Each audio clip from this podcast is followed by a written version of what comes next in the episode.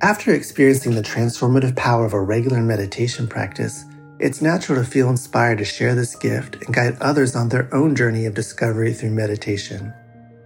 Join Buddhist teacher David Nichtern and Duncan Trussell, comedian and creator of the Netflix animated series The Midnight Gospel, for a free online event on Tuesday, May 7th at 6 p.m. Eastern Time. They'll discuss the profound practices of mindfulness in Dharma Moon's renowned mindfulness meditation teacher training program. Get certified by Dharma Moon to teach meditation, lead group practice sessions, and work with individual students. Visit dharmamoon.com slash be here now for more info and to reserve your spot for the free online event with David Nichtern and Duncan Trussell.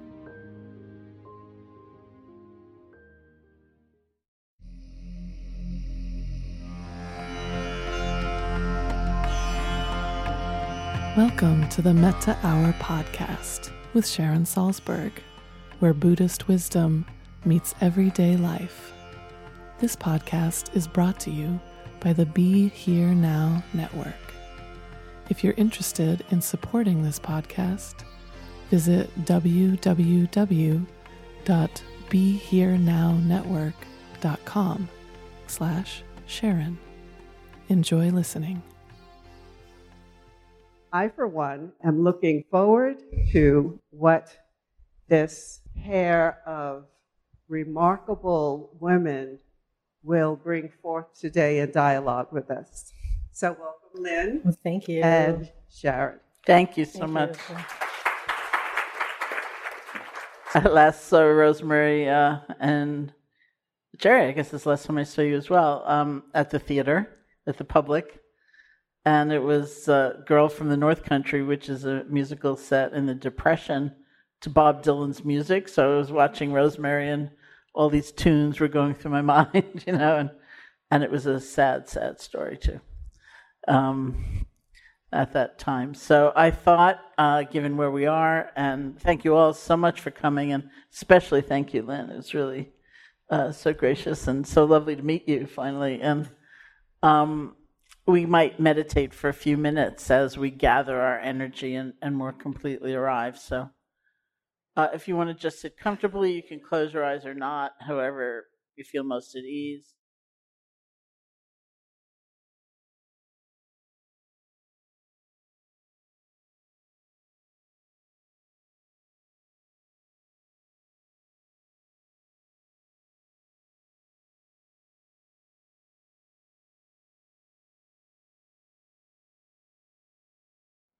I like to just start, however briefly, in that way, so that there's really just much more of a, a sense of arriving. Um, so here we are. How cool is that?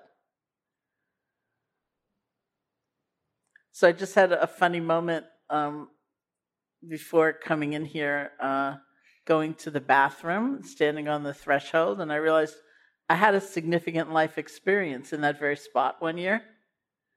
It was uh, 2008, and I am known, you know, to the world in general as a meditation teacher. I've been teaching since I was 21, um, which was a good long time ago, and uh, so inner work, inner transformation, finding peace, uh, finding resilience, and, and different sources of inner strength is really like my thing you know, these days we'd say that's my brand. and uh, much less known to the world is, uh, you know, as my commitment to social change and to um, really caring about others and system change and things like that. So, 2008, I was uh, actually very involved in, in Barack Obama's campaign, and there were a few people I was following online, like for guidance, you know, different sites who were, you know, talking, they were like old hats at, at political work, and they were teaching about canvassing and how to do all the stuff. And, um, and then uh, maybe, did, did, I don't even think, did Twitter exist? I think it might have been Facebook uh, in 2008. I saw that one of them actually sent out a message to the world, which was, I want to go to Sharon Salzberg's event. Does anybody have an extra ticket? And I thought, she knows my name. you know, she was really like my political guru, you know. And uh, a little later on, I came here, a different day, I came here to teach, and I was just going into the bathroom, and she was just coming out. And so it was right on that spot, on the threshold, she, she introduced herself. And, and I said, Oh my God, you know, it's like you. And, and then there were all these people waiting in here for me, and, and I said, Well, I have to go. And then I said, You represent my secret life. And she said, You represent mine and it was quite a moment. I realized like she is a you know political activist. Actually, didn't you talk about her in her work and her her spiritual journey and all the things she was doing, and I was not in the habit of of really uh, at that point. It was just the beginning of of my being more upfront. So. Uh, Lily, who's my assistant, is here, and every time I write, I have like a huge passion for things like voting for example, and every time I write something, Lily will say, Boy, you just lost a whole bunch of followers. you know? And I thought, okay, you know, whatever. Um, but it's it's an amazing moment in time. I think. Um, I think back to a much earlier book of mine. It was the second book I wrote, which was called "A Heart as Wide as the World," and it was a book that originally had a different title. Can you remember what it was? But I didn't like it much. And I was teaching with somebody, and the person I was teaching with was giving a talk, and she used the phrase "a heart as wide as the world." And I thought, that's it. That's that's the title I want. So I called my long-suffering publisher, and I said, I want I want to change the title to "A Heart as Wide as the World," and they were not happy. Uh, they'd already designed a cover for the other one and the whole thing. So um, but they finally said okay. So it was a mad dash to get a cover. And this was a long time ago. So they were sending me in the mail these depictions of different covers. So, of course, A Heart as Wide as the World makes you think of like openness and expansiveness and space. And so at one point, they sent me this copy of a, a Van Gogh painting. I don't remember the name of the painting. But it was like this big yellow sky. And down at the bottom, there were a few crumbled huts and it looked like a scene of total devastation. And I said uh, to someone, "It "Looks like it should be the cover for the Grapes of Wrath or something like that." And, but I asked a friend. I said, "What do you think?" And she looked at it and she said, "This looks like a world that could use some love." And of course, that didn't become the cover, but that phrase has stayed with me for decades. And I think about it all the time now. This looks like a world that could use some love. But for so many people, love means something else, you know, something sentimental or giving in or um, not not really uh, seeking change or not not lose, you know, it's sort of losing um, some sense of of strength for sentimentality or something saccharine, and which I consider I consider a real degradation of the understanding of love in our time. Um, so that's part of what brings me here tonight, you know, is a tremendous commitment to exploring love as an agent for social change. And the other thing is really a, a much bigger exploration of, of social change and and means of of social change. Um, writing a book right now um, basically on mindfulness and loving kindness and social change. And uh, I was talking to Bell Hooks, who's a friend of mine. She was one of my first friends when I moved back to New York as an adult. And Bell is a person who, those of you who are familiar with Buddhist teaching, know that they're ex- like excruciatingly precise with words and terminology, like excruciating.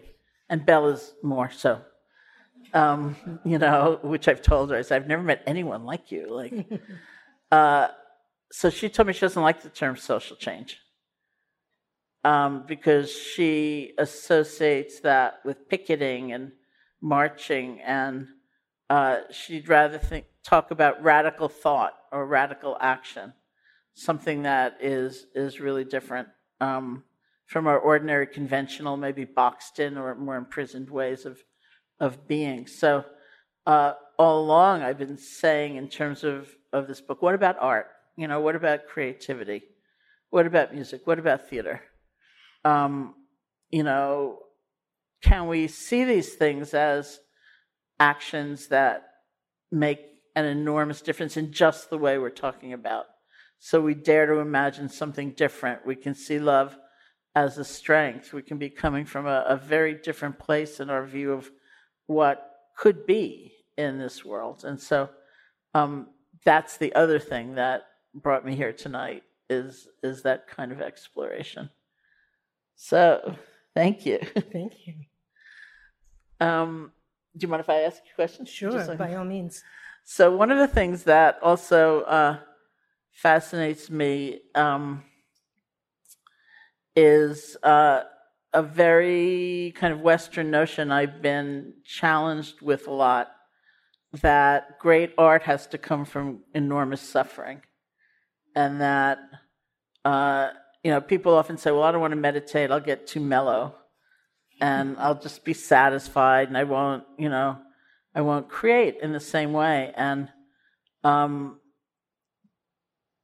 there are other points of view, of course, that uh, what we're talking about in, in that creative process is not so much suffering as courage, you know, the ability to really break out of the norm or something like that. So I just wondered if you ever were challenged by that yourself or. Well, it's it's interesting because I heard you say several words that triggered thoughts for me. One was love and community and social change, and I think about the seeds of my own practice as an artist and activist, and it's really tied up with those um, three n- notions, which come from, um, I guess, m- my mother, who is who is the root for for me, who was someone who I loved deeply and who loved community and who was a social activist and believed that in order for us to be in community, that we had to figure out a way in which we could nurture that community. So I, I, I you know, I have to disagree with Bell Hooks, who I respect a, a, a, great deal, but I do think that social change is in, important, and I think that um, the form of activism that I'm drawn to in writing is the the the kind of writing and activism that incites change and invite and, and, invites people to think and invites small revolutions you know whether those revolutions are tiny shifts in perspective or whether those revolutions are um, ones in which force people to go outside so that's fantastic yeah. well i i mean i uh, one of the things i love about theater in particular as a form is that um, I found there was a kind of timeless quality to it. Like years ago, I went to, um, I just looked it up in the back, Hugh Jackman's one person show, The Boy from Oz. And that same afternoon, I went to visit a friend who uh, edited film mm-hmm. as a living. And so she was in her studio. And we watched her, you know, in the kind of high tech um, process of like, I need a sound, you know, like, let me try this out and just plucking it out of somewhere, some you know archive, and putting it in a scene, and and the contrast between like one person on a stage, just there, in direct contact, and and uh, that sort of highly technical, evolved world of editing. Um, I thought, look at that, you know, like that person on the stage. It's just timeless. Well, I think one of the beauties about theater is that it's dy- dynamic and it shifts um, at every single moment. So, um, as as a playwright, I can see my play a hundred times and it's never the same play because it's completed by the audience and by the energy that's in that room, which is what I think makes it really different from film and television. Is that it really um, depends on all of the, the energy that's exchanged in, in that moment. And I, I just have to tell a story because I just recently um, was on the road with um, my place Sweat, which is about a group of steel workers that have been forced out of their um, factory after working there for about 25 years. And after performing the show in New York, then on Broadway to audiences that sat back from a distance and and either enjoyed the play or were frustrated um, um, by it, we decided that we wanted to take the play on the road to the Rust Belt and into communities that don't normally experience theater on a regular basis. And um, so we're sort of making this journey from Pennsylvania all the way to Minneapolis. But what, what I wanted to say about that is that we decided that we weren't going to have any special effects that the play was literally done in, in rooms this size or gymnasiums or libraries. There's no fourth wall. And um, the actors um, after they did it for the first time, they said, We've never had this experience because it feels like the way theater is supposed to be done because we could feel the audience at every single moment. We can look into their eyes and we can shift our performances based on how they were responding. And it made me feel after I went to see the performances like this is the kind of theater I want to make. That in, in New York, I realized that um, I have been shaping my vision to the proscenium and to the expectations of the space and not really thinking about the kind of theater that I want to make that um, is in dialogue with the community and the culture. That's fantastic. And it's a return to. It's a, yeah, it's yeah. a return. Um, I love that sense because it's so different. Uh, just listening to it, it's so different than being a writer because you don't have that sense of I mean, sometimes someone will come up and say, I read your book, you know, and it meant a lot. And, and then there's that moment, but it's like 18 years later, you know, like something like that. And it, there's not that sense of constant recreation, you know. Like Faith came out, you know, um, 16 years ago. Well, at least as a, as a, as a writer, as a playwright, sometimes you'll sit next to someone in the theater and they don't know you're a writer. And this is a true story. I sat next to someone and at intermission, she said, what do you think about this play? I said, it's okay. She's like, I don't like it. Oh. I thought, okay. oh. but that's all part of the process. I mean, it's kind yeah. of the beauty is that you're right immersed in there and you, you get immediate feedback. it's true. it's fabulous.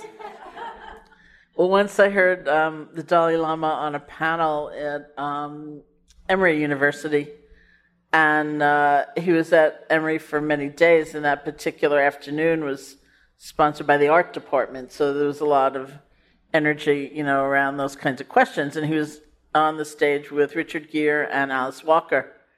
And someone asked him the very question I started out with about suffering. And, mm-hmm. you know, um, does art have to, great art have to come from great suffering? And uh, Alice Walker started responding, and she said, I, I forget who her mentor was as a poet, but she said he really believed that. But as she grew and matured and became happier and happier, she felt her art was better. And, you know, Richard said something, and then the Dalai Lama, he'd been sitting there, one of those confused looks on his face. like, and he said something I found so amazing. He said, Are people are always dragging me around, showing me things like paintings or, you know, architecture or something? And he said, In Tibet, we believe that a, a work of art was considered great depending on what happened in the mind of the creator in the process and that if they became more free and, and more um, connected and, and more aware, then that was considered. I mean, it's interesting because this question of whether great art comes from suffering, I really am a firm believer that great art comes from um, from the truth. You know, and I think the difference between a piece of art that's impeccably crafted, because you have writers or artists who are technicians and you look at the work and it's beautiful, but somehow it doesn't move you. And then you can look at another piece of work in which, you know, the, the lines are a little sloppy, but there's some truth that's reflected back. And I feel like that is the great art, is the, is the artist that can, can sort of push aside everything and, and reach for their own truth. Then uh, we were talking briefly about this book I wrote called Faith, which came out 16 years ago and uh, it was really a hard one for me to write. It was really my faith journey. It was a tough journey, and there were many times when um, I sought help or just some perspective from somebody. And at one point, um, Susan Griffin said to me, uh, "You have to stop thinking of yourself as the person writing this book and think of yourself." As the first person who gets to read this book. And that helped enormously because yeah. I had such a a thing, you know, especially the, I find the kind of topics that I write about, I can be awfully highfalutin, you know, and like I get elevated and I'm just up there. And, and one piece of advice somebody gave me was just tell the truth. Yeah. Just tell the truth. That's it. I also do find as a writer the hardest thing to write about is oneself. Yeah. Yes, it was. Yeah. but I also learned from that, you know, like uh, in the process, I had some tremendous shifts In- in, in my understanding or the way I was holding those those stories. So it was really, and I find that you know when you attempt to tell the truth, that's when it's impactful. Yeah, and then, and sometimes, it, as you said, it can be incredibly painful. And I think about my breakthrough as a writer as a moment in which I had to go inside of myself in ways that I was not prepared to do, and sort of confront my own my own sadness and my own sense of loss, and then sort of put that down in some way on the page. And I chose to do it through metaphor but it, it, was a very hard and difficult process. And in many ways, I think it was my breakthrough because people recognized it. Mm-hmm. You know, I kind of describe it as that moment in like Water for Chocolate where she's, she's mixing the, the batter and as she's mixing the batter, all of the tears are falling into it. And when people eat it, they can't help but to cry because they recognize something that's truthful in, in those flavors. That's beautiful. And I, I tell this story, um, which you just reminded me of in faith about, because uh, it was very hard to write, and uh, uh, going to visit Ram Dass who was an old friend of mine, and uh, he'd had um, not too long before this very severe stroke, and he wasn't expected to live, and then he lived, and and he was um, very uh, limited, sort of in his speech, would depend on his level of fatigue and stuff, but usually uh, there were big pauses and big gaps before he could just say what was on his mind. And, and uh, somewhere in the conversation we were having, um, he asked me about writing, and I said I was working on this book and that it was really hard. And, and I said, um, I've never had to go so deep inside myself before to find the words and bring them out. And then he said, That's how I am every day now. Oh, wow. And I thought, oh, okay, that's right. This is the process. You know, this is what has to happen in doing that. That's it. That's incredible. Yeah. And it makes such a difference, you know, for, um, you know, the, I remember also being in the Soviet Union and, uh, when it was still Soviet Union and watching people go to cemeteries and put flowers on poets' graves and things like that. Because that was the thread. That was what was was actually um, the revolutionary act in their minds, and they remembered, you know, that, that people said these things and people suffered for having said those yeah. things, and and that was that was the sacred space. You know, if you got married, you do something like that for this part for of the, the ceremony. You know, um, that's beautiful. That's quite incredible.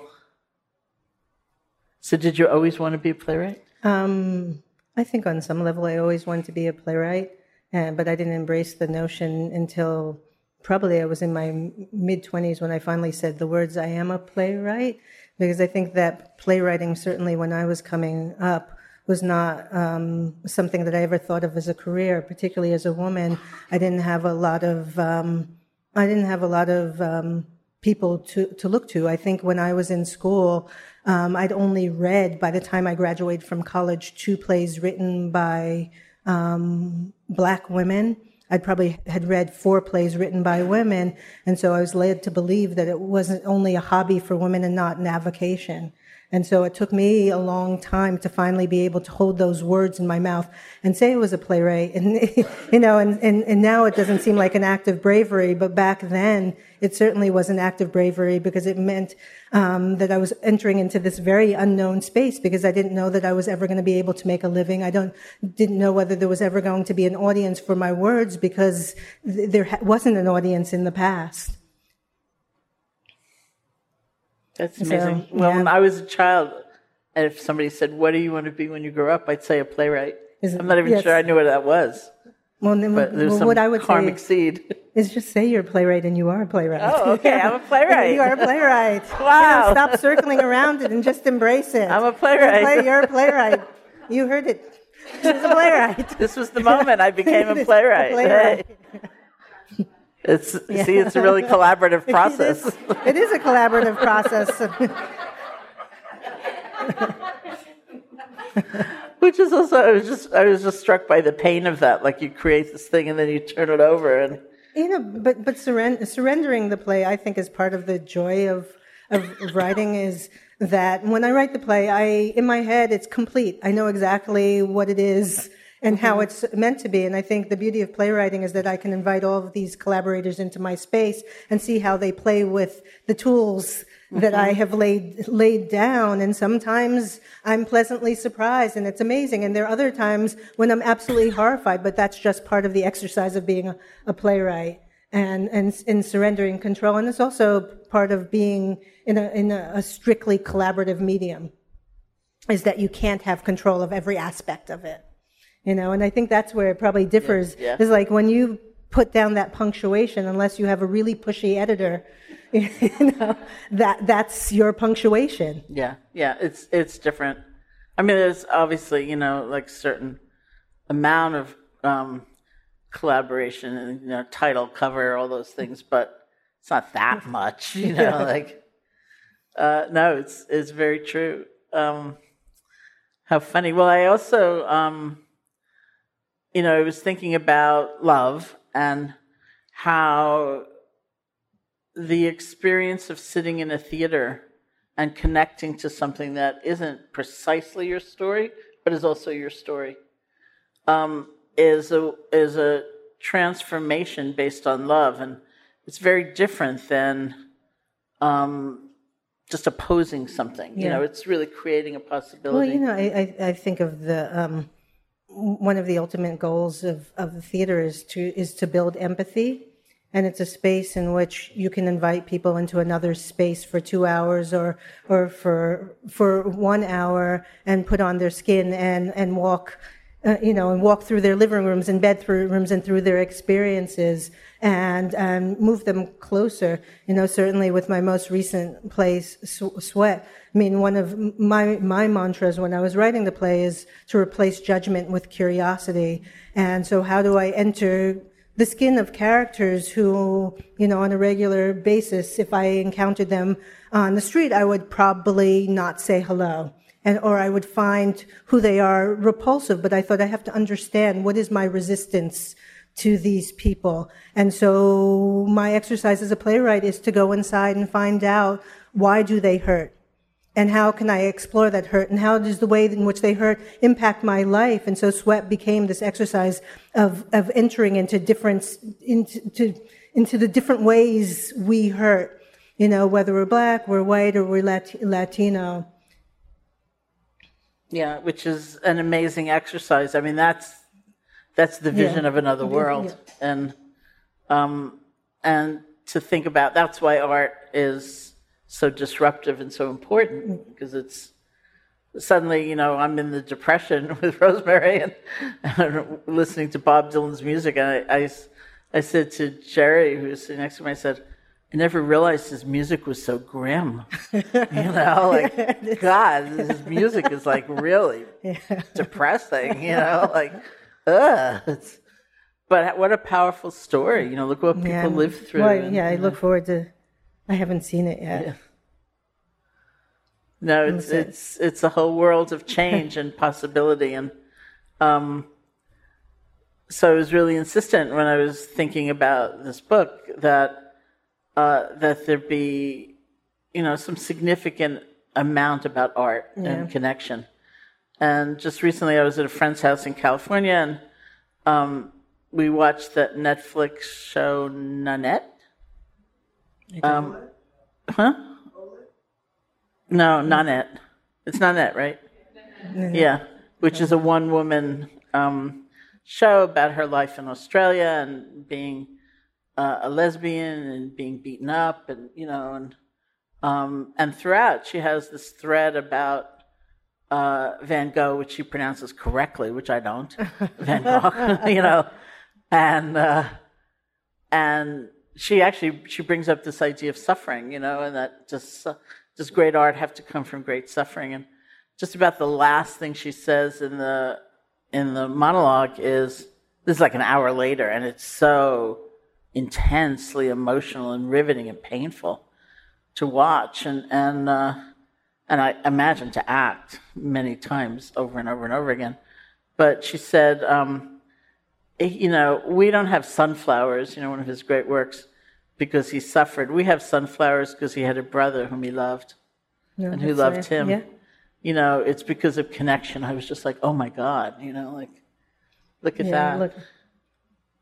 Well, I think I think it's true. I mean, sort of circling back to to love and the sort of the seeds of creation, and I think of where I I I reach um, when I'm writing is that I can't dwell too much in the darkness because I feel like the darkness for me is not a creative space. That I have to I have to find those light light patches even in places like if even if I'm in Congo in the middle of the war or if I'm the rust rust rust belt or if I'm uh, an elephant that's about to be poached um, like Mlima's tale it begins yeah. with the things he loves before he's poached because I think that's my way into the play is what does this elephant lose rather than um, focusing on the elephant's death. No, I think that's that's exactly right. It, it reminds me of um, uh, this time I went to teach at Walter Reed Army Hospital. Mm. It was like National or International Nurses Week, so they were bringing all these programs. So I was obviously the meditation teacher, and I had a friend who was a nurse there, and so she arranged this tour, short tour of one of the wards before I had the class, and so it was so intense, you know, and painful and difficult between the soldiers and their families and what everyone was going through. And, and uh, as we were leaving, she turned around and she said to me, The nurses who can stay here, which of course means continue to serve, the nurses who can stay here are not the ones who get lost in sorrow. The nurses who can stay here are the ones who can connect to the resilience of the human spirit. You know, it's interesting you say that because I um, did writing workshops for the wounded warriors, and one of the workshops I did was um, with nurses who worked in in trauma medicine for soldiers. It, this was in Germany, who had literally had been airlifted from Afghanistan and arrived, and they were the first women to see these young soldiers, and the majority of them, when they came in, didn't survive.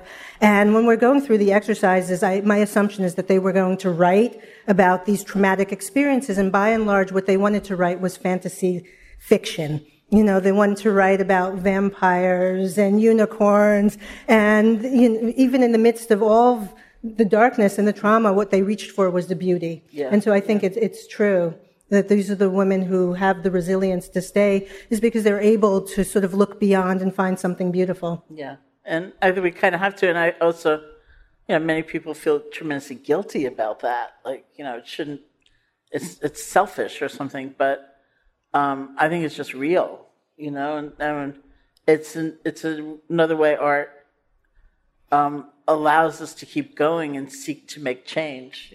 Yeah, I, I, worked for, for years for Amnesty International, and my job was as press officer, and I, um, on a regular basis, I had to sort of delve out bad news to the world about the sort of horrific things that were ha- happening, and it begins to wear on your body after a while. At night, I'd go home and my back, you know, I was only in my 20s, but my, my back was clenched as if I were 50 years old. And um, what I realized that for me, my art, my writing became a refuge. Is that it's the place where I could go, close the door, and process my experience. And it, in, in some ways, it really saved me. And I remember there's one m- moment, and this was a transformative moment for me as, as an artist and also as an, as an activist, is that a woman um, who was a photographer named Donna Ferrato brought in these images of, of women just as they were entering a battered women's shelter. So literally, these were the, the mass of women who had suffered, but then had made the decision to leave um, to, to, to, leave their circumstances. So, you know, they were at once vi- victim and, and, and, and, and hero. And I thought, how, how do I process this in a human rights organization that really doesn't address women's rights? And so I closed my door and I wrote a play And, and I wrote it really, really quickly. And it was a play called, called Poof. And um, Poof was about a, a, a, woman who's been abused for years. Um, her husband um, comes after her, and she tells him to go to hell, and he spontaneously combusts. And then she's surprised. She calls her best friend, and her best friend comes down and he's literally just a pile of ashes on the floor. And they discuss, what do we do with him? And they decide that they're going to sweep him under the rug. and, so, and it was a funny play about a really horrific thing, but I realized that's the way I had to cope. And that's what art can do is sort of process these traumas and reflect them back in a way that we can receive them mm-hmm. so that we don't, we're not re-traumatized. Mm-hmm, mm-hmm. Which I think also calls for um, uh, the spaciousness of the creator. Because if you are kind of lost in the trauma, you probably are. You, can't get, yeah, yeah it's impossible to get. Yeah. Yeah, it's it's it's true. Okay, so do you want to speak to us? Do you want to talk to us for a while, and then we can go back to just hanging yeah. out? Um, I think uh, someone must have a microphone that we need you to use.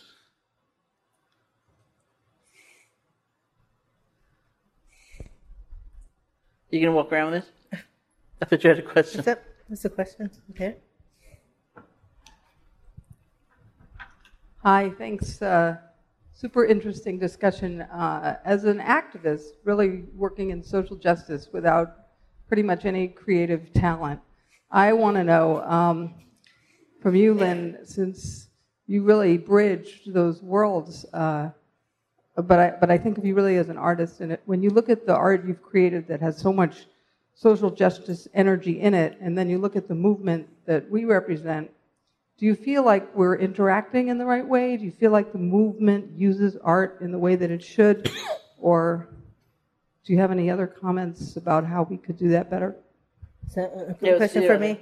Uh, why don't you start? Uh, sure. I mean, I, I think that's a really interesting question because I feel like sometimes the art, um, the needs of the artists are at odds with the needs of the social activists is that in social activism, a lot of times they want the art to um, um, have answers or to come up with solutions or to define what the action is. And I think that the art a lot of times is just designed to ask the questions and not necessarily come up with the with the solutions because I think that that's where the politicians and the activists come in. And I think that that's where the tension is sometimes between the art and ac- activism. But I do think that there needs to be a, a, a, a bigger conversation. And, and, and this is actually, and I, I don't want to circle back, but I think in some ways that the critics in America have created that wedge between art and activism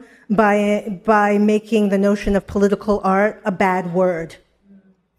And, and as a result, I think there's a whole generation of young people who might want to use their art for social justice um, reasons who are pushed away from that because they know if they do so, they won't be rewarded.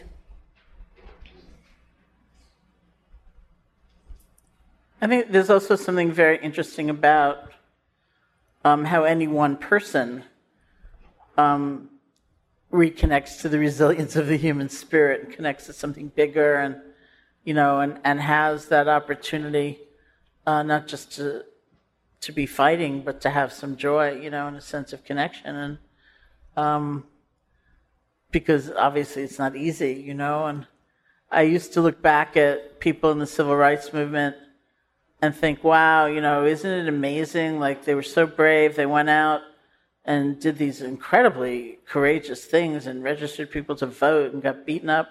But they knew it's what they had to do to win. And then I realized one day they didn't know they were going to win. Like, you know, that's, that's kind of the, the arrogance of history. You know, it's like you look back and think, of course, you know, that's what they had to do because they knew that's what they had to do to get this done. But they didn't know they were going to get it done because we don't know. in the moment. We're always entering that unknown, and we do what we do because it's what has to be done or what we feel we need to do. But um, that is quite a task. And so, how do we keep connecting to something that will will energize us and keep us going? You know, I, in, in hearing you say that, I think about embedded in a lot of art is a is, is sort of a, subliminal social justice mission, in in that who we choose to see put on stage at, and, particularly in center stage, and how we frame that people can be a, a political act. And so I think that it, um, art doesn't always have to um, be shouting its mission. I think that it can very subtly be shifting the way in which we see the world. I mean, you look at um, um some of the television programs, and some believe the fact that uh, um, having seen a black president on, on, television permitted people to imagine a black, black president in real life. So I think that there are ways, subtle ways in which art and social justice can merge without it being super um, um, obvious.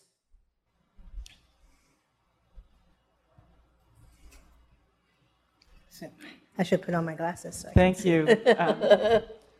I am very honored to be here with the two of you. You're both really amazing women, and thank you so much. And um, some years ago, I ran a program for uh, trafficked and exploited youth. And um, what really could you hold it up a little? What really helped temper and, and bring about more hope was a, an arts and theater program as well that we had some funding for. And sadly, that's being cut all over for, for kids. There's very little happening with uh, in the education system. But to get back to you, Lynn, um, I saw your uh, play Ruined uh, at around that time and found it just so amazingly moving. And um, I think the fact that you won the Pulitzer Prize you know, it was an act of social change. And I also think the recent winners of the Nobel Peace Prize has something to do with you and, and the plays that you've written. And well, uh, I just want to thank you. Well, thank you. I, I had the, the privilege of getting to know um, Dr. Mukwege um, in part through my friend Jessica Neuwirth, who's here. And Dr. Mukwege, as you know, won the Nobel Peace Prize for his work that he did with women in, in Congo. Um, and he is he is a remarkable man. And you talk about a true and pure healer is that he was able, you know, despite insurmountable odds, to heal. And Jessica, you can probably correct me. Um, maybe ten thousand women more, more 10,000 women who've been victims of, of, of rape, rape and, and um, sex, um, gender specific um, um, human rights abuses. Um, but thinking of, of Ruined, um, which was a long journey for me to write because I wanted to be very thorough in terms of my research. But one of the very specific things that I wanted to do is use art as a, a, a tool for healing. And in part, um, interviewing women um, from the, the Congo and hearing their stories and looking at their resilience and looking at the way they were able to process that pain and come out on the other side really helped me shape the play. And then also, after I interviewed the women, I end up um, doing a program in Rwanda which was specific, specifically looking at the way in which um, art could be used as a, a, a, tool for healing in traumatized communities. And I think of America as being a traumatized community. Very often we think of these communities as being far away from us, but right now, I don't know about you, but I feel immensely traumatized on a regular basis and think about the subtle ways in which I can use my art to shift the dial.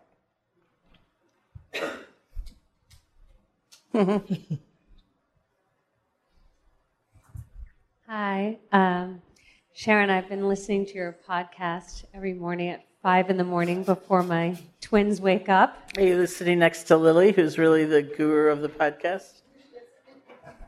Oh, well, thanks for, for the podcast. Um, I guess my question is this. Um, I wake up every morning and listen to these kind of things so that I can feel centered and connected to other people. I work with three year old children every day, and it's a good way to get balanced. But then when I go about my day and I get involved with my political life and listening to what's happening in the news, particularly lately, I don't, obviously, I don't feel centered, but I don't also know that it's appropriate to feel that way. And I guess I've been thinking a lot about women and rage and anger and how to make sense of that in terms of my Buddhist life and um, how how to to figure it out. And I, I, guess I would love to hear what you have to mm-hmm, say mm-hmm. about mm-hmm. appropriate rage and and how to mm-hmm. to to mesh that with whatever belief mm-hmm, system you have. Mm-hmm. Um, you know, I think uh, even within the Buddhist framework, uh, you know, keeping it there for a moment, we feel what we feel, you know, and there's nothing healthy or onward leading about putting ourselves down for what we feel. You know, I shouldn't feel this. I should, I should be that. You know, instead, or um, that makes no sense. The question is, uh, one question is, does that feeling lead to action, and is it actually the action we want to take? Um, or is there a way of kind of holding the feeling, not holding it down, but holding it so that it guides us in a way that we can almost like capture the energy of it? Um, so, one of the characteristics, again, so within the Buddhist framework of anger, and I don't mean feeling it, I mean being lost in it, submerged, overcome by it, or defined by it, is that it tends to give us a kind of tunnel vision. If you think right now, if you just bring back the last time you were really angry at yourself, you know, like just bring it up right now. It's not a time where our mind says, you know, I did five great things same morning. you know, it's just like I am a horrible person because this is what happened, and everything closes down. So, um, does action taken from that kind of vise uh, is that actually the best action? So they would say no.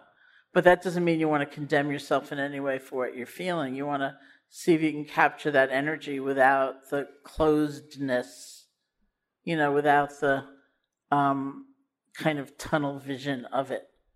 And that's quite a task, you know, but but I think it's really possible. And I've seen it uh, a lot coming from my activist friends, you know. Um, I tell the story in my uh, last book, I actually, by the way, wanted to write this forthcoming book, assuming I ever finish it, forthcoming book last time, and I proposed it to the publisher, and he said no.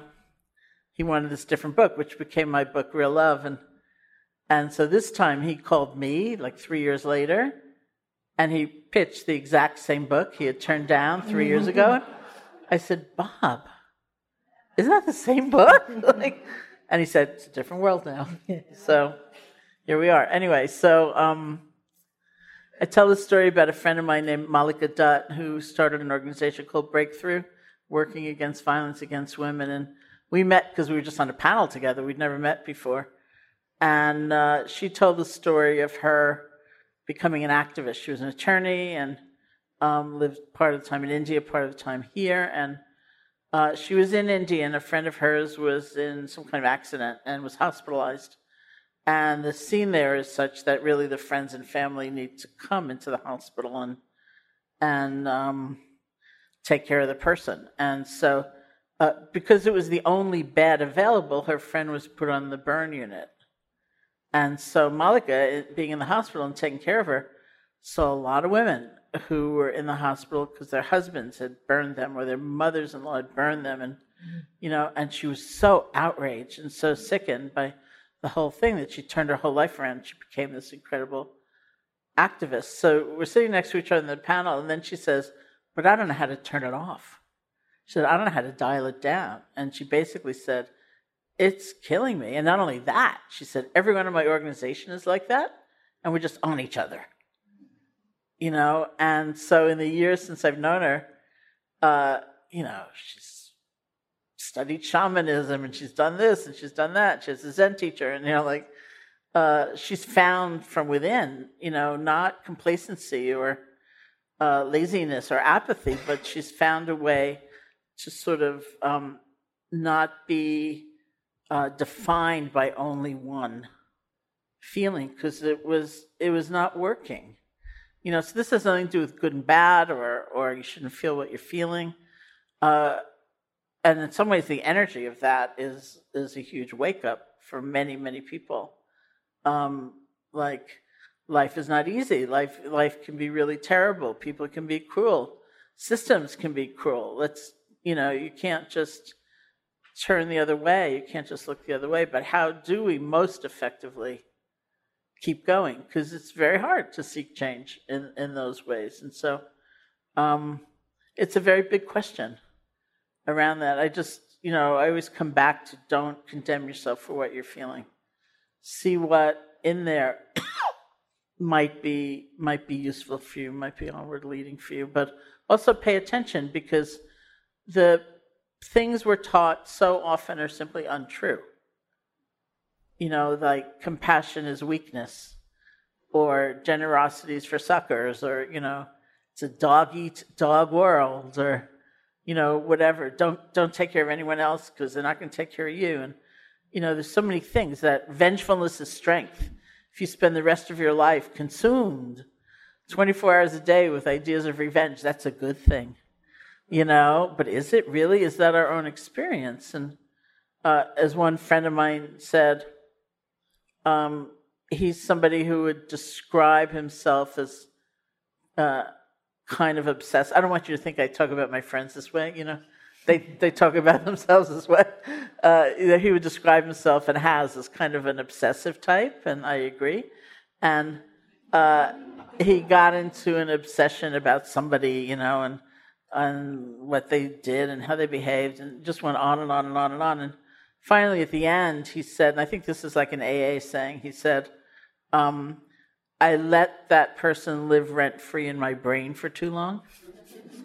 you know, I gave too much of my life energy, too much of my life force over to that kind of rumination, you know. And so we pay attention. That's what the practice actually really does, is it gives us the gift of awareness so that we can see for ourselves well maybe that's not the path i want to maybe that's not so strong you know maybe that's not so weak after all like that hi um, seems to me that um, self-consciousness is one of the big enemies of creativity for me at least i, I wonder for lynn and also for sharon if you'd like to answer um, when you have periods where you feel very self-conscious um, how do you deal with those periods and how do you get out of them and free yourself up again? Well, you know, it's, it's a phrase that I often use is that as writers, we move between grandiosity and despair. And, you know, and battling self consciousness is, is, it's an ongoing fight, but sometimes I think, um, you know, it's what Sharon, Sharon, says is that you have to lean into the feeling and understand why you're feeling self conscious and what it is, um, what is the real obstacle and I and it's and it's a letting go process and believing in your own voice and trusting um, trusting that the truth is going to come and that's the only answer that, that I have is that it's it's it's been a discipline learning to push that voice um, that questioning voice out of my head. Hi, um, Sharon. Something you said triggered this, but either of you are welcome to answer it and. Uh, how do you forgive and love and see the resiliency in someone, help them see it in themselves, and still hold them accountable, and even to the extent of seeking justice? Um, you do, you know. I mean, uh, I I tend not to use the word forgiveness because it's so loaded, you know. Um, but of course, that's I, I, I, you know can sense what you mean. I, I have a friend, um, colleague Sylvia Boorstein, who has a great phrase. She said, um, "Forgiveness is not amnesia." You know, it doesn't mean like we're wiping the slate clean and what happened didn't matter or does not still matter. But it's something about that holding and that part of yourself that's just captured by by some circumstance you cannot control. Um, and I, I don't see them as as different. Like they coexist, but I think that's an experience. It's very hard to describe in words. That you can have tremendous compassion for someone, and your discernment, your intelligence, the best wisdom you can bring forth says that this is a situation that calls for incredibly strong boundaries. This is a situation that calls for, um, you know, uh, I don't think about punishment so much, but um, people being safe, you know, and so it might call for somebody being restrained because it's not safe if they're not if they're not restrained, or certainly might call for someone being out of power, you know, because there's no need to exceed, you know, to say, oh, well, you know, it's all love, so, you know, I won't vote. I have a big obsession about voting. Um, you know, it's whatever, you know, because it matters. And uh, one of the things, you know, because I teach so much loving kindness meditation as a method, that comes up, that kind of question comes up all the time. And um, I think it's really an embodied understanding. You feel how, first of all, you can have compassion for yourself and someone else.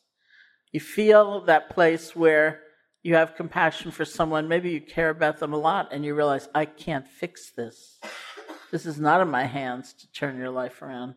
And you also feel what it's like to have compassion for someone and realize, I'm going to fight, you know, that this is just uh, a lot of harm is being created, and I, I need to to take a stand. And I, I, they're not in opposition to one another, but we're also taught forever that they're in opposition to one another. You know, so that's why I think it's some kind of experience that that frees us from that. Hi, thanks so much uh, for both of you being here tonight and really loving hearing both of these perspectives. I also work on a lot of women's health issues, so many of these are resonating with me. Um, one of the things that I think I I haven't heard, but that I think comes from art that may, may be why it's related to suffering is that the artists often can see the world in a different way, in my mind, than others are seeing it, and help reframe a problem, rethink how to talk about it or a solution. Um, because as a, a worker or an activist, maybe you get caught in one sort of mindset and, and reading or seeing something can change that. And I find that mindfulness can do that as well because it kind of forces you to rethink sort of tried and true thoughts in my mind. And to me, the, they, they have like uh, simpatico between them because of that. And, and I wonder if, if maybe that's why sometimes it's translated into suffering because when you see the world differently, it can be hard to find community, it can be hard to engage with others. And I wondered about your thoughts on that.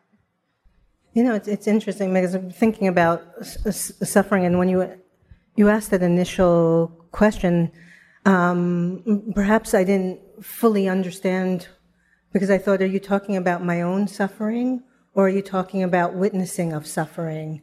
And I, I think it's two different things because I feel in some ways my art doesn't come from my own suffering, but the witnessing of suffering. Mm-hmm. And, mm-hmm. and I think you are right. I think that the role of the artist is, is to be very aware and is to be alert and to respond and to reflect and, and to do all of those things, which I think that a lot of people, um, aren't necessarily prepared to do or not necessarily interested in, in doing it. So I do think that there is a relationship between mindfulness and the making of art.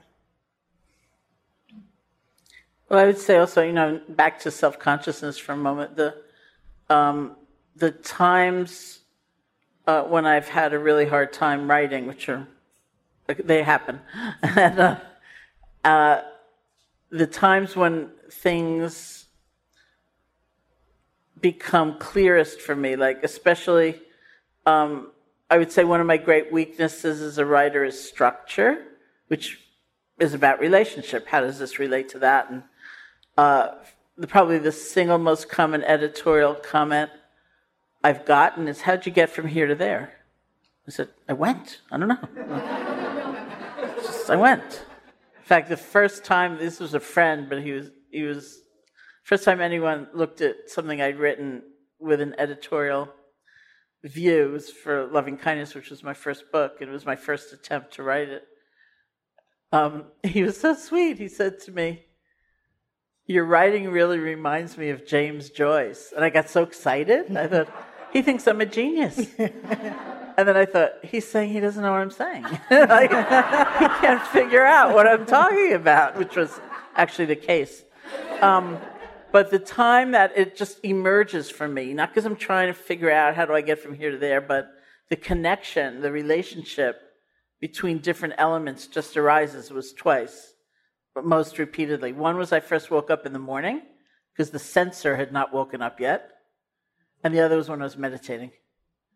Because not because I was trying to figure it out in the meditation, but a, a space just got created in which something could arise. And so uh, they're very similar in a lot of ways, and that, you know, both of them. Um, sometimes people think of mindfulness as very self conscious, but it's really not you know, it's something very different than that. It's more about space.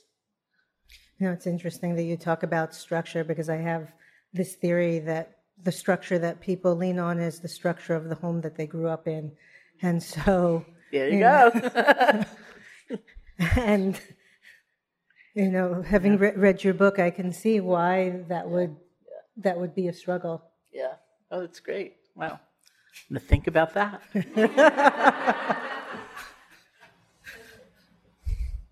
Um, hi, I was going to stand up. I was, I've been working a lot in my own practice on um, wise speech. Could you hold this a little closer? Oh, sure. I've been working a lot in my own practice on wise speech this year. Um, and, you know, listening to the two of you as writers, you know, and those questions that you ask with wise speech is it true? Is it, um, I don't know what. Uh, no. Is it useful? Is it useful? Is it kind? Um, and it's like a process of discernment as you're speaking and making the choices of the words to use. And so I'm curious, you, Sharon, as a teacher, but also as a writer, you know, as a Buddhist teacher, and as a writer, and um, Lynn, you also as a writer, like, how do you think about that?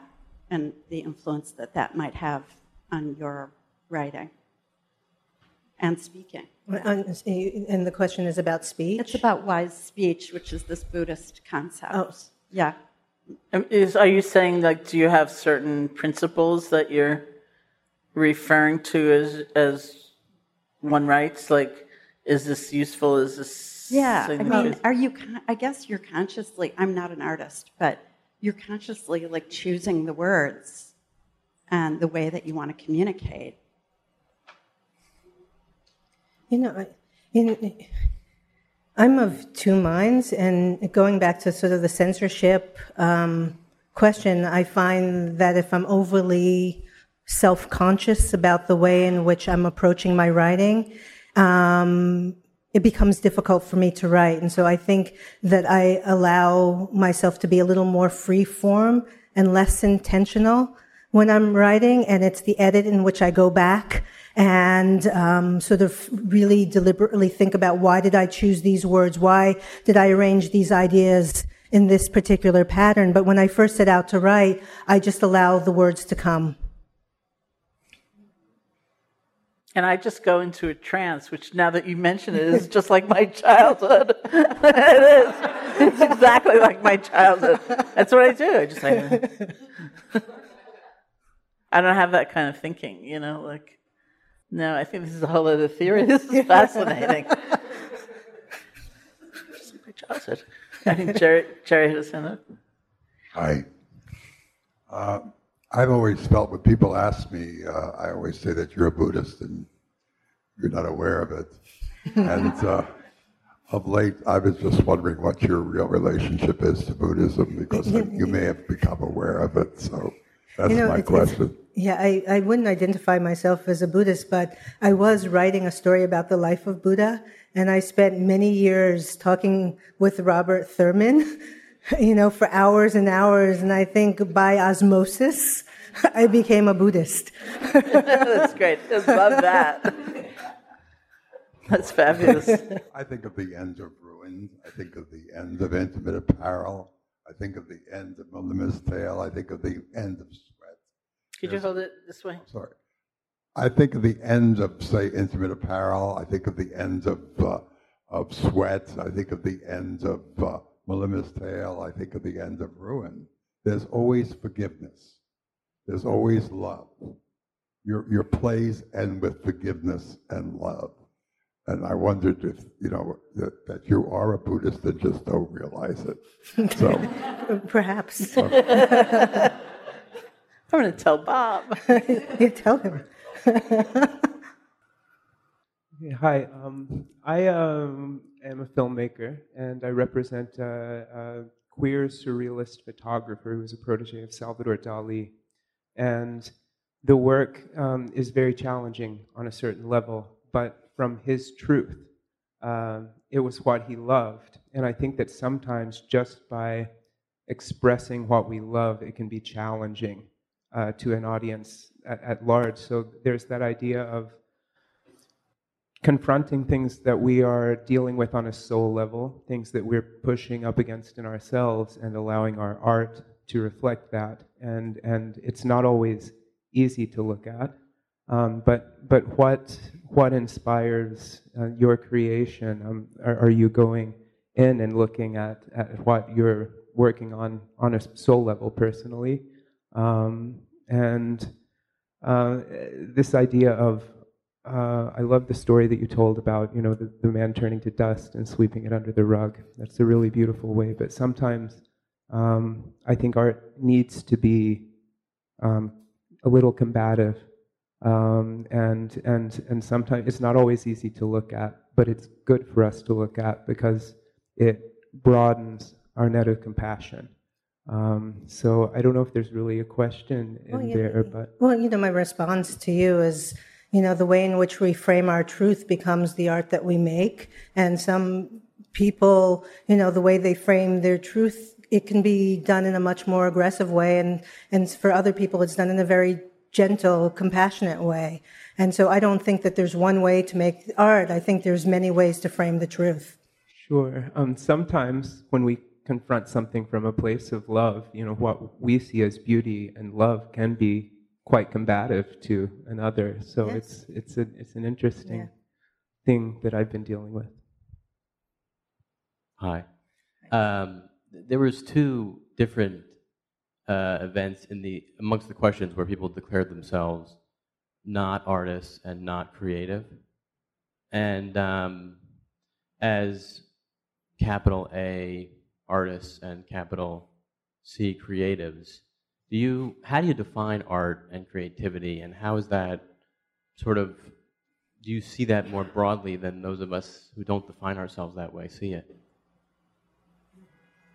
Yeah how do you know i've never actually been asked how i devi- define art and i guess how i go back to sort of putting the words playwright in my mouth and saying that I'm a playwright and deciding that I wanted to be remunerated for the thing that I love doing um, helped me become an artist. And, and I think that's how I define it as someone who principally um, leads with um, the art that they make.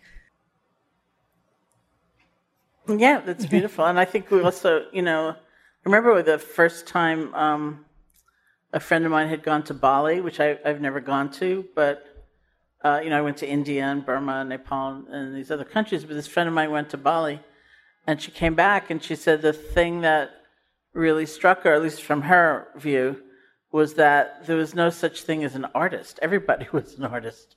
You know, it was just part of the fabric of society that if you were sitting around um, at night and you were singing or you were playing with a child or you were, you know, that that was art. That was considered artistic. It wasn't like a special class.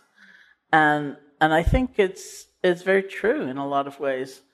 Um, the things that uh, you know I look at. I mean, I never would consider myself an artist, and people occasionally would invite me to like Buddhism and artist conferences, and I said, "Well, I'm not an artist."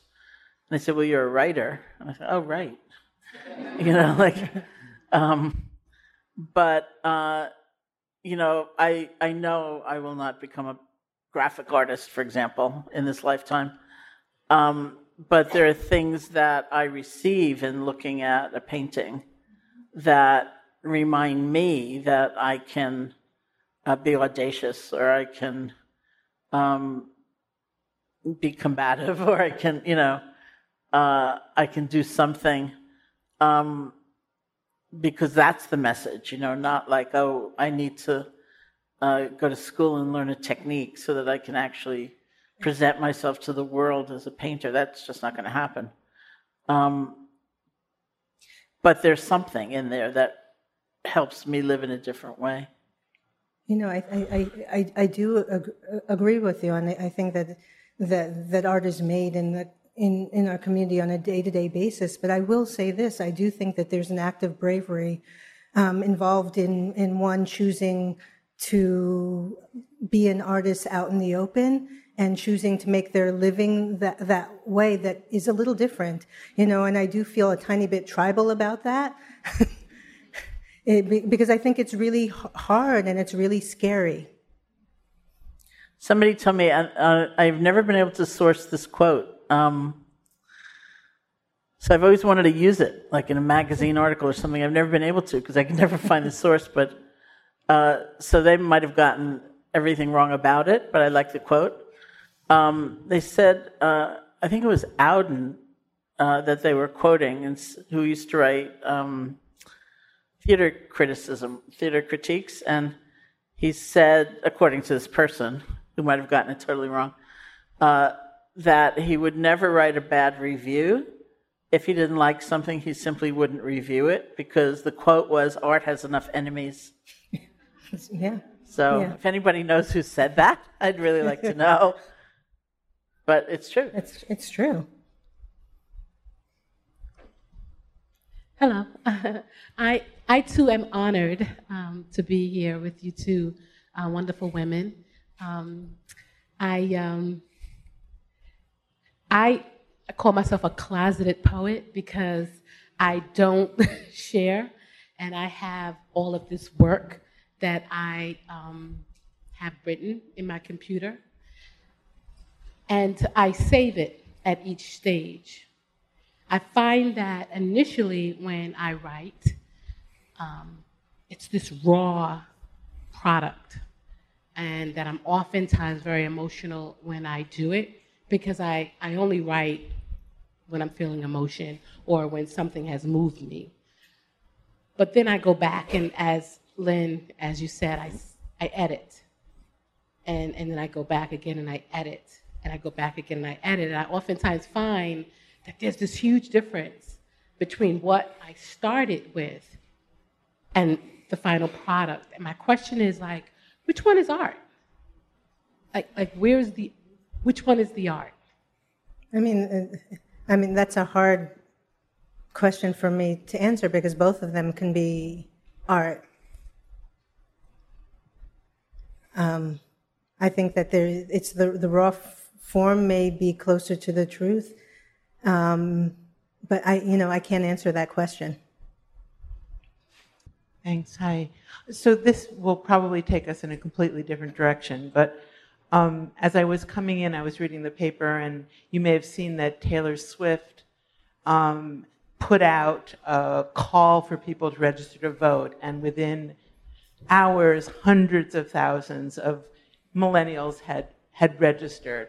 And, and so I wonder if each of you could talk a little bit about this kind of role of self and celebrity in your role as artists, writers, people who, you know, kind of where is that balance between kind of like your art or your writing or your practice speaking and moving people towards activism versus you actually being the one calling people to a particular kind of activism? Well, I mean, I have, I do have an obsession about voting. So, yay, Taylor Swift. Um, I, I, first, I don't consider myself a celebrity, but I also, um, I don't actually tell people who to vote for. I don't want to tell people what to think or what to believe, but I, I think, and I, have written that in my mind, voting is is as close to civic engagement as the the Buddhist view of the innate dignity of all beings. You know, like all beings have have worth, all beings should have a voice, and um, I think it's abhorrent that that voice is taken away from people, and I think that people have got to vote. You know, they've just got to get out there and vote. And some of the you know comments that I get um, after I have posted something or written something include, I think, so much less of you now.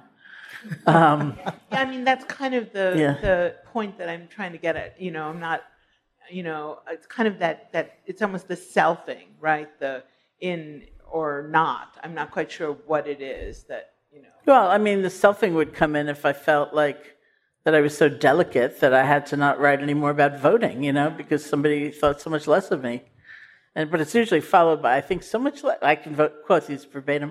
I think so much less of you now uh, because you're asking people to participate in an evil system. I think so much less of you now because you're asking people to participate in a violent system. Actually, now that they're so similar, I wonder if that was the same person uh, using two different names. um, uh, you know, but I I think it's so important. I mean, it, my feeling about voting is actually encapsulated in a conversation I had with a um, friend uh, whose older teenage son was also in the house, and this was before um, the 2016 election.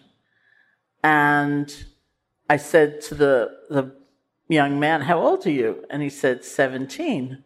And I said, "When are you turning 18?" And it was before the election. So I said, "Oh, great, you can vote." And there was like complete silence. And then later, the father said to me, "We don't vote in this household." So in front of me, it's like waving a red flag in front of a bull. I said, "What?"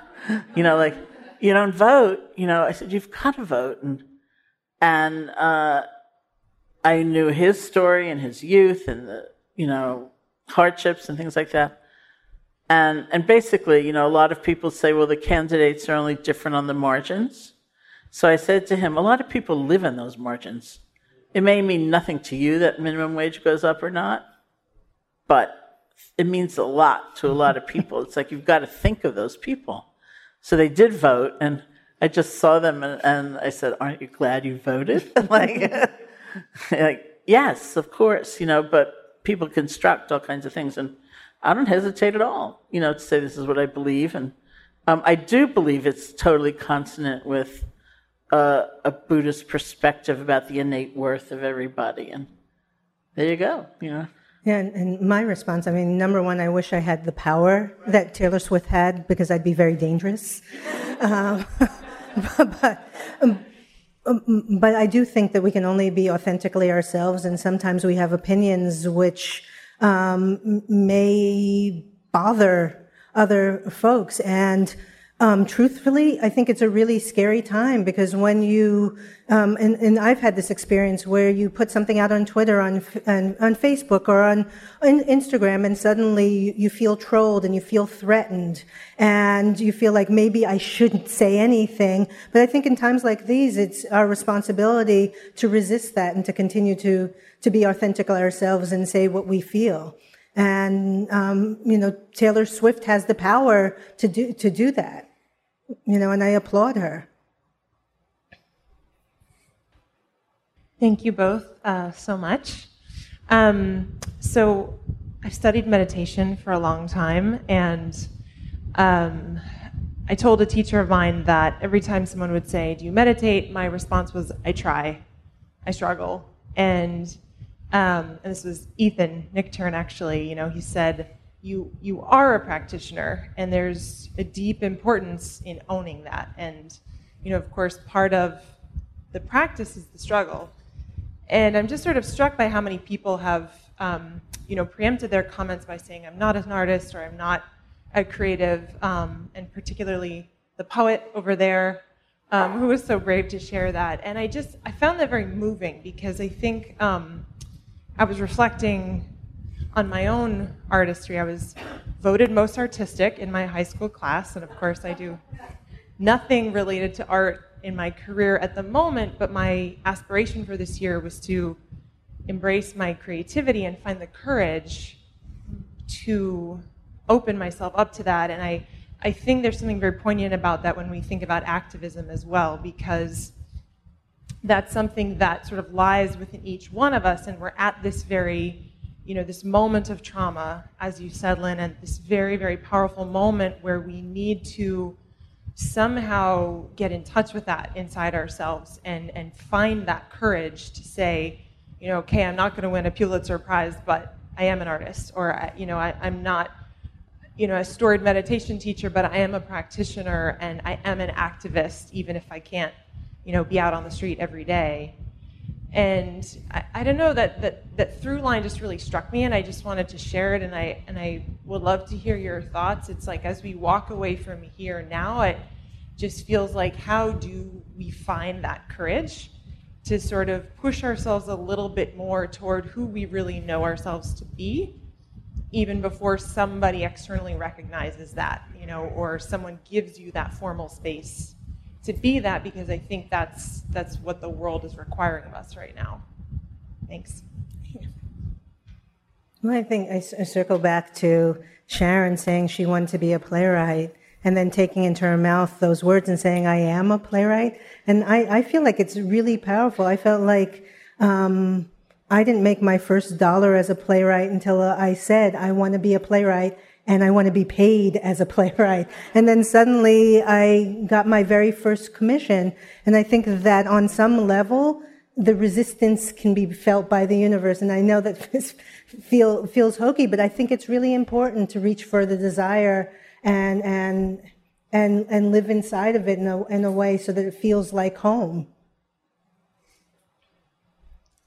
And actually, I want to circle back to the poet lady, um, because hearing hearing you speak, you know, after that, I would uh, I would also really urge you um, to share a poem. You know, like some of the most precious gifts I've ever gotten for my birthday, for example, somebody wrote a poem yeah. And um, there's a way in which, we, actually, Lynn and I just barely, we started talking about this a little bit when we, we met for the first time in that other room tonight. Um, I used to be like totally terrified of public speaking. I completely was incapable of doing it. And if any of you have ever done any of our formal retreats, you know that the schedule is usually there's silent retreats, except the teachers always get to talk. Uh, and you know, they're, they're, you're meditating, sitting or walking, there's questions and answers, um, there's group or individual discussion with the teacher, and then in the evening there's a lecture. You know, there's like an hour long lecture, and that's like the talk. And uh, the first retreat that um, we taught in this country, it was Joseph Goldstein and I. It was 1974. It was a month long retreat that we've been invited to teach. That meant that there were 30 talks, and I couldn't get a single one. I just I could not do it. I was terrified. I was petrified. And people were going up and yelling at Joseph, saying, Why don't you let her have a voice? Why don't you let her speak? And he said, I'd love to hear her speak. She won't do it, you know? I was petrified. I, my big fear was that I'd be speaking and my mind would just go blank. And I'd be sitting there. And so I knew that there was this uh, one topic, loving kindness, that had an associated guided meditation. And I thought, you know what? This was months and months and months later. I thought maybe I could talk about that because um, if my mind goes completely blank, I can launch into the guided meditation. Maybe no one will notice, you know, that there was this terrible gap there. So at home in, in Massachusetts, I have piles and piles and piles of tapes because it was tapes of myself giving one talk, which was on loving kindness. So that went on for a couple of years. I could only give one talk. And then something happened, and I just realized one day, you know what? They're all loving kindness talks because they're all just about connection. No one is looking for me to be perfect. No one is looking for the imparting of my extraordinary expertise. We're just connecting here. And that was the moment that everything changed. And I thought, oh, I can I can talk about anything actually, and so I do. Um, You know, and, and so I think there's certain ways in just the act of doing it, you see so much, and and especially dismantling the kind of perfectionistic uh, mandate. You know, it's got to be this certain way, and um, and especially with poetry, which is its own, you know, very exquisite and and difficult sort of form. Um, it's that sharing, it's the generosity, and so I'd also highly recommend loving kindness meditation as part of that. But I, I, do think you're you're you're right. Is sort of leaping into it because we were having this discussion, and I was saying that every year I do something that absolutely terrifies me, and um, for a long time it was public speaking. And what I decided to do is that I was going to do an extemporaneous speech in front of 400 people and not know what I was going to talk about until I got up to the microphone. I did it. I will never do it again. But my fear for public speaking disappeared because I had confronted, I confronted what I feared. Um, you know what? I don't even remember. It's funny because I, I told that story to Pema Chodron, who many of you know her work, and and she said I used to be terrified of public speaking too. She said I was afraid that I was going to be talking about some topic, and my mind would just leap to a different topic, and I'd be talking about something else. And she said, in all these years, no one's complained.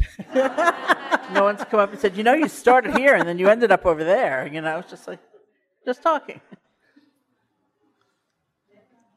I'm curious um, in terms of people sometimes says artist is an instrument for spiritual energy. So how have spiritual practice or spiritual energy is a collaborator in a sense with your creative process and, and your as an artist and as a writer.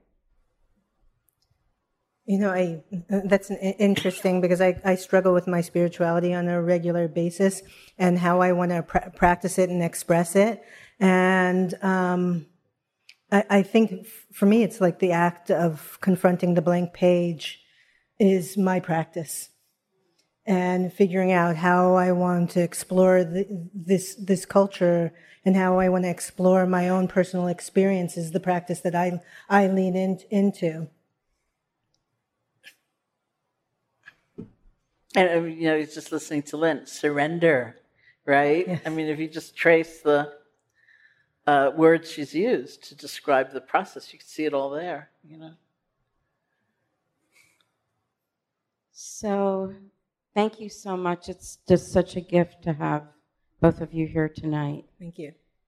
And I'm just, um, I just feel like a, I want to say something um, because I um, grew up in creating my whole most of my whole life. You know, pretty much maybe my whole life as soon as I was able to. Um, I've been singing since I was like three and written songs and poems um, since childhood. But over the last years, um, in the midst of busyness of work, I, I felt um,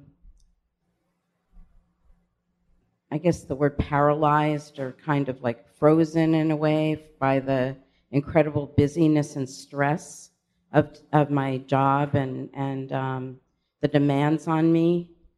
And I just wanted to kind of give voice to that because I have a feeling I'm not the only one like that. You know, in this busy, busy world where there's so much, um, people are tend to be even overly busy.